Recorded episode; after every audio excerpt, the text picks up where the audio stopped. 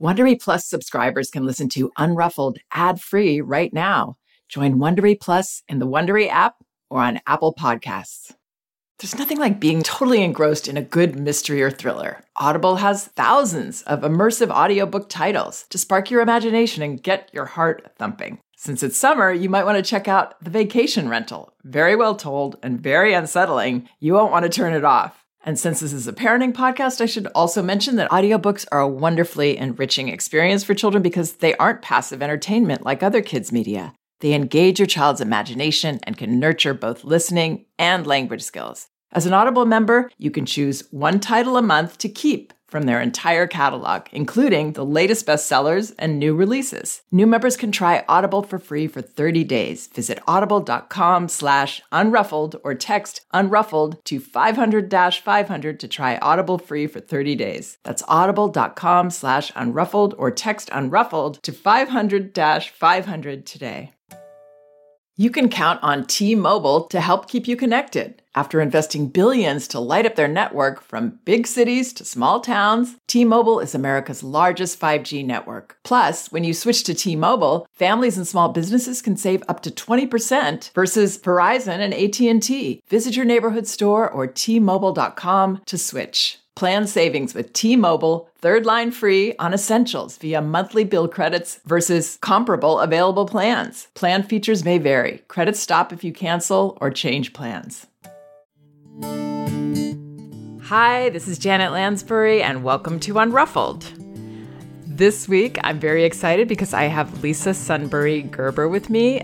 Lisa, as many of you know, uh, she studied with Magda Gerber in the 90s at Magda's original office in Silver Lake, and she and I were both there at the same time.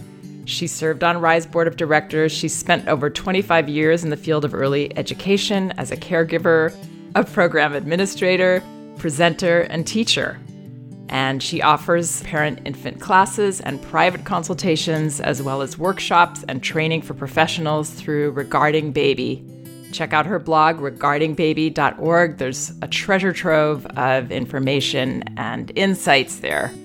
So, anyway, I'm very excited to have her here, and we're going to be discussing a parent's question. Uh, the parent is concerned because she has what she had what she described as a Velcro baby and she is about to have another baby and she's concerned that she will get caught up in the same patterns that she did the first time. Okay, here's the letter that I received. Hi, Janet. I was lucky enough to discover your work before my baby was born, and it really resonated with me. I was and am very committed to parenting in the way you suggest. As my daughter has gotten older, it has become easier, and I'm so grateful to you that she is growing into a happy, confident, and wonderful little girl. However, for a really long time, I found it incredibly difficult. She was an extremely unsettled baby right from the start. I believe now that she had problems with reflux and pain in her body due to problems with her hips. She slept terribly for over a year, and I was frequently up hourly no matter what I did. This really took its toll on me, physically and emotionally. She was unsoothable a lot of the time in the day as well. What I particularly struggled with was the advice to meet her needs, then let her be. I really wanted to do this, but it felt to me that her needs were never met. The doctors were extremely unhelpful, and I was never able to figure out what was the matter with her, which affected my self confidence as a mother dramatically. I guess I'm asking what I should have done differently. She hated being put down right from birth. I guess because of the reflux. The only thing that seemed to help was to carry her around in a sling. I tried to avoid doing this because I didn't want her to get used to it and I wanted to follow the right approach to natural motor development. But what do you do when being on their back seems to cause them genuine physical pain? I'm pregnant again now and frankly terrified of having the same experience again. I know all babies are different and everyone tells me it'll be easier this time, as I will be more relaxed, which I'm sure is true to a point. But that kind of annoys me a bit because I feel like people are saying she was the way she was because I wasn't relaxed, which I don't believe was the case for a second. If you could direct me to any articles that I may have missed that particularly offer suggestions for this situation, I would really appreciate it. I feel that there must be other mothers out there who would benefit from some guidance on what to do when you feel like you're doing everything to follow a RIE approach and nothing seems to be coming easily any of the time, day or night. My friends' babies, and in fact, pretty much every other baby that I've ever come into contact with, were all much more settled, at least some of the time. I love RIE and I think it's a brilliant approach, but it was so hard to implement with my pained, unhappy Velcro baby. I guess I'm just a bit traumatized by how hard it was. I know you must be very busy. Please don't feel you even have to respond if you are unable to. Thank you so much again for all you do. I regularly recommend your books and approach to other parents that I meet. Okay, so Lisa, do you have any thoughts you want to share first? You know, they all come with their own temperaments, and some babies have a harder time either that is their temperament, you know, they're just more sensitive, they're more of everything. They're more sensitive, they're more irregular in their eating and sleeping patterns, they're more intense in their responses. And then some babies legitimately do have physical factors that can complicate things. Physical pain, you know, reflux. Um, but within that, I think parents they have to take care of themselves. And I think that even a baby, or especially a baby that may have a, an intense nature, that may have physical pain for whatever reason, can benefit from RIE and can benefit from mom taking care of herself and being more relaxed. You know, if we think about it, they're adapting, you know, so intensely. All their systems are developing, their digestion, their respiratory system there's a lot going on and it's makes sense that they're uncomfortable and some of them even more uncomfortable. But what comes to mind sometimes is I remember Magda telling the story of the two parents, you know, let's say two mothers with their infants. Both the infants are crying and uncomfortable, obviously. And one mother is, you know, swooshing her, the baby around and rocking and maybe, you know, sticking a pacifier in and moving the baby back and forth, up and down, bouncing, bouncing. And the other mother is is just still and holding the baby and, you know, maybe nodding her head and hearing the baby cry. Both of those babies cried for a period of time. And her point was that there really isn't something that we can do about it a lot of the time. And I think if we get caught up in that, you know, I've got to fix this, I've got to fix this, then yes, we're going to put an inordinate amount of stress on ourselves. We're going to kind of add more discomfort to the mix with our baby because we're so uncomfortable, which is only going to exacerbate things. And for what? What RIE gives us is the understanding that crying is communication. You know, there are very few times when it's an emergency that we really need to do something about right away.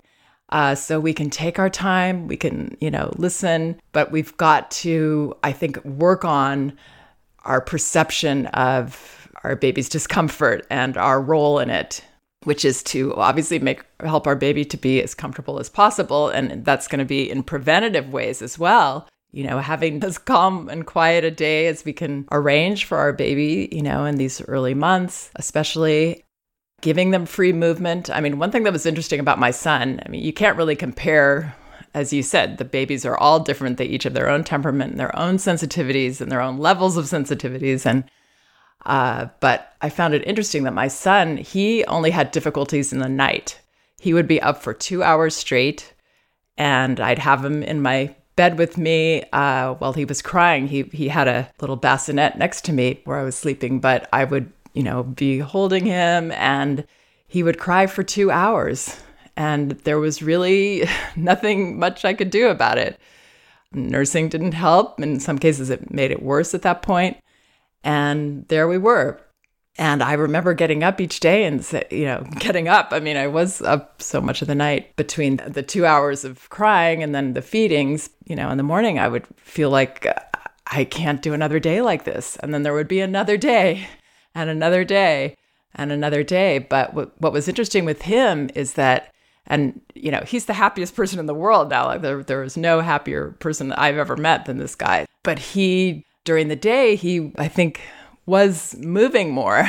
You know, even when he was just a tiny infant, he was moving his limbs more. And I, I think that that was maybe why part of the reason that he was better during the day. He's a very active guy still. And I think maybe just being asleep, you know, kind of slowed everything down, his digestion or whatever slowed it all down. And then it was got really uncomfortable for him. But when he was awake, he could move around. And I think that worked better for him. So, what I'm saying is the free movement that Magda recommended, I, I do think that it makes a big difference for some babies. Yeah.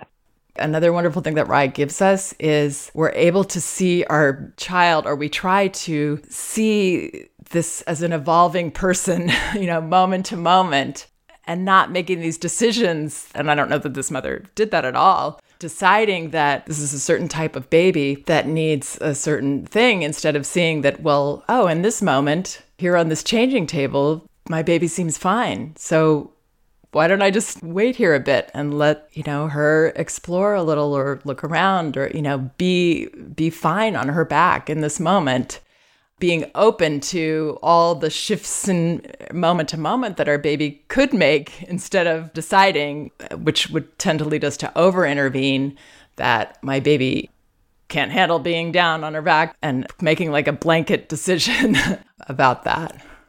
I think that gets in our way. And recognizing how it does change from moment to moment, from day to day, from week to week. And so at a month old, maybe it's true that the baby is needing lots of holding and the baby is uncomfortable and unhappy a lot of the time. And every time you do put her down, she seems like she's upset. But noticing how that changes with consistency, with giving her these opportunities, the, the slow pace. Like you said, noticing on the diaper changing table, oh, she's pretty content right here, right now. So you're right there with her, and you just slow that whole process down and let her be there, you know. And so today maybe it's for five minute period of time, noticing that, building on that, and acknowledging.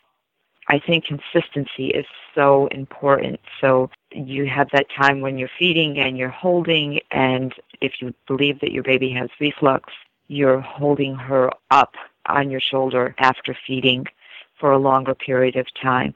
But then do put her down. Do put her down. And, and maybe it's only a few minutes, but that's a start. And then you build on that, you know, and talk to her about what's happening. The freedom of movement, I know for my little one who did have reflux, silent reflux, was incredibly helpful for her. She would pull her legs up to her chest from very early on, from four months and she pulled them up in a, a rhythmic motion. That seemed to help her, but that was not something that I ever did with her. I didn't bicycle her legs, but I did talk with her, get down there on the floor and talk with her about what I was noticing. You know, it seems like you're a little uncomfortable, and I might place my hand on her tummy, but letting her have that time, letting her find the way to move on her own that was comfortable. And then you know, you touched on this too, is it's our piece of it. If we're holding, because we decide, okay, I, my baby's in pain, I can't possibly put her down. She's miserable if I put her down. She needs to be carried. That's the only way that she seems to sometimes not be so uncomfortable. If we believe that about our babies, then that's what we're going to do. And whatever we do is what they come to need and expect. If we're feeling exhausted and stressed and doing all of this carrying, and I'm certainly not blaming parents. Again, that's why I started with making this distinction that they come to us with their own personalities, their own temperaments, their own, you know, some babies are more sensitive, are more intense. But if we're exhausted and we feel like this is what I have to do because this is what she needs, they feel that too. So it becomes a feedback loop, a mm-hmm. negative feedback loop. They absorb our exhaustion. They they absorb our worry. They absorb our stress. Yeah. And this is not to blame a parent. And in terms of doctors not being helpful, that's something that I've also experienced with my girl is that there were things that I was observing and that I knew were problematic for her. She was struggling and she was in physical pain and discomfort and she was not responding to the typical uh, prescriptions or, or, or advice that the doctors were giving. And that's something that I feel a parent should trust themselves, should trust their observation if they are observing the baby closely. I, I went so far as to document in written form you know, if you have an intuition that something is not quite right, or that your baby is in pain, and it's based on your observations, and you go to a doctor and they and they're telling you it's not a problem or it's or you're imagining this or you know well just do this and and you're not feeling listened to you're not feeling supported you feel that there really you know there's something that's being missed Trust your intuition, trust your baby, trust your observation, and find another doctor. No doctor knows your baby as well as you do. I could see how that would strip her confidence, though. If it's scary to be a first time parent and then to feel like you are kind of impotent in your ability to help your baby become comfortable. Yeah.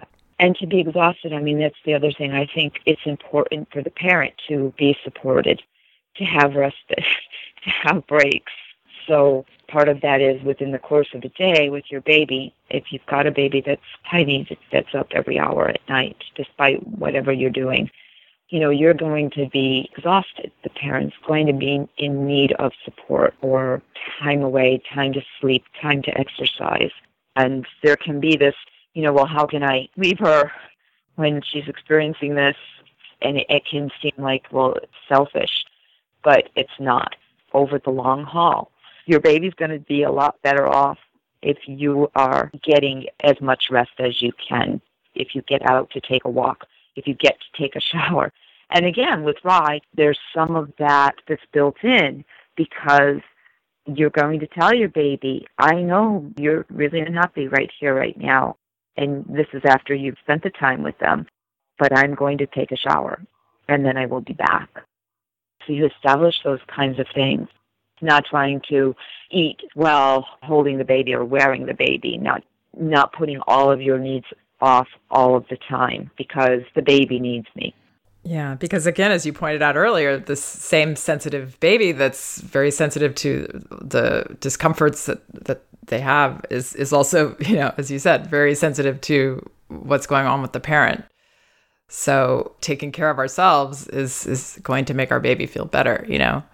Um, I mean, that sounded like a really quick shower she was going to have to take with the baby crying, but I can't imagine. But, you know, yeah, I mean, it's hard. I remember, you know, with my son, one of the things was, I mean, I knew probably that it would help. I mean, it may have even been, you know, one of the causes of his discomfort in the night was that I drank coffee in the daytime and I was breastfeeding not a lot of coffee, but I, I knew I should probably cut it out. But you know what? I needed that coffee. and, you know, that's where I had to draw the line. That was my, it's like, don't take away my one crutch that I need to survive right now. And I think also knowing that whatever it is, it really will pass. It really, really will pass. You know, it seems endless when you're in the middle of it. Um, it does, but yeah it does pass. And then I, like i said i've got the brightest spark of you know happiness in this whole family. So so if we can just do our best you know get through it there's no perfect RIE way. RIE is just there to help you to help you you know think about the habits that you're creating to just keep our eyes open. It's not some judgment thing saying don't do this and don't do that or now you're not getting it right. It should be the opposite of that. This gives you confidence that crying is okay. Your baby's just sharing her feelings with you, and you need to take care of yourself, and all of those messages, and just do your best. Yeah.